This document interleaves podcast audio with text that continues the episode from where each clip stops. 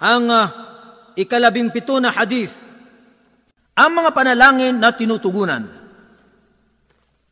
عن ابي هريره رضي الله عنه قال قال رسول الله صلى الله عليه وسلم ثلاث دعوات مستجابات لا شك فيهن دعوه المظلوم ودعوه المسافر ودعوه الوالد على ولده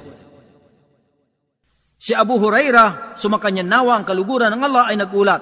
Kanyang sinabi, ang sugo ng Allah sallallahu alaihi wasallam ay nagsabi, may tatlong panalangin na tinutugunan ng walang pag-adilangan. Ang panalangin ng naaapi, ang panalangin ng naglalakbay, at ang panalangin ng magulang sa kanyang anak. Isinalaysay ni At-Tirmidhi, hadith bilang isang libo at siyam naraan at lima. At ni Abu Daud, hadith bilang isang libo, limang daan at tatumput anim. At uh, gayon din si Ibn Majah, hadith bilang tatlong libo at walong daan at anim na dalawa. Ang tagaulat ng hadith na ito ay nabanggit na sa hadith na ikalabing tatlo. Ang mga kapakinabangan sa hadith na ito, una, ang panalangin ng naaapi ay tinutugon kahit na ang naaapi ay hindi Muslim. Sa makatuwid, tinutugon pa rin ng Allah ang kanyang panalangin alang-alang sa katarungan.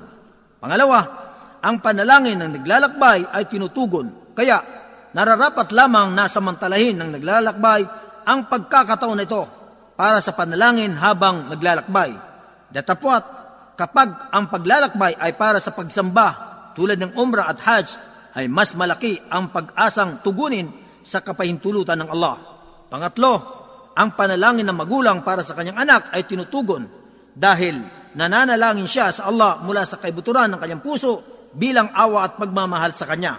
At gayon din, kung ang panalangin ito ay laban sa kanyang anak, magkagayon, dapat iwasan ng magulang na manalangin laban sa kanyang anak.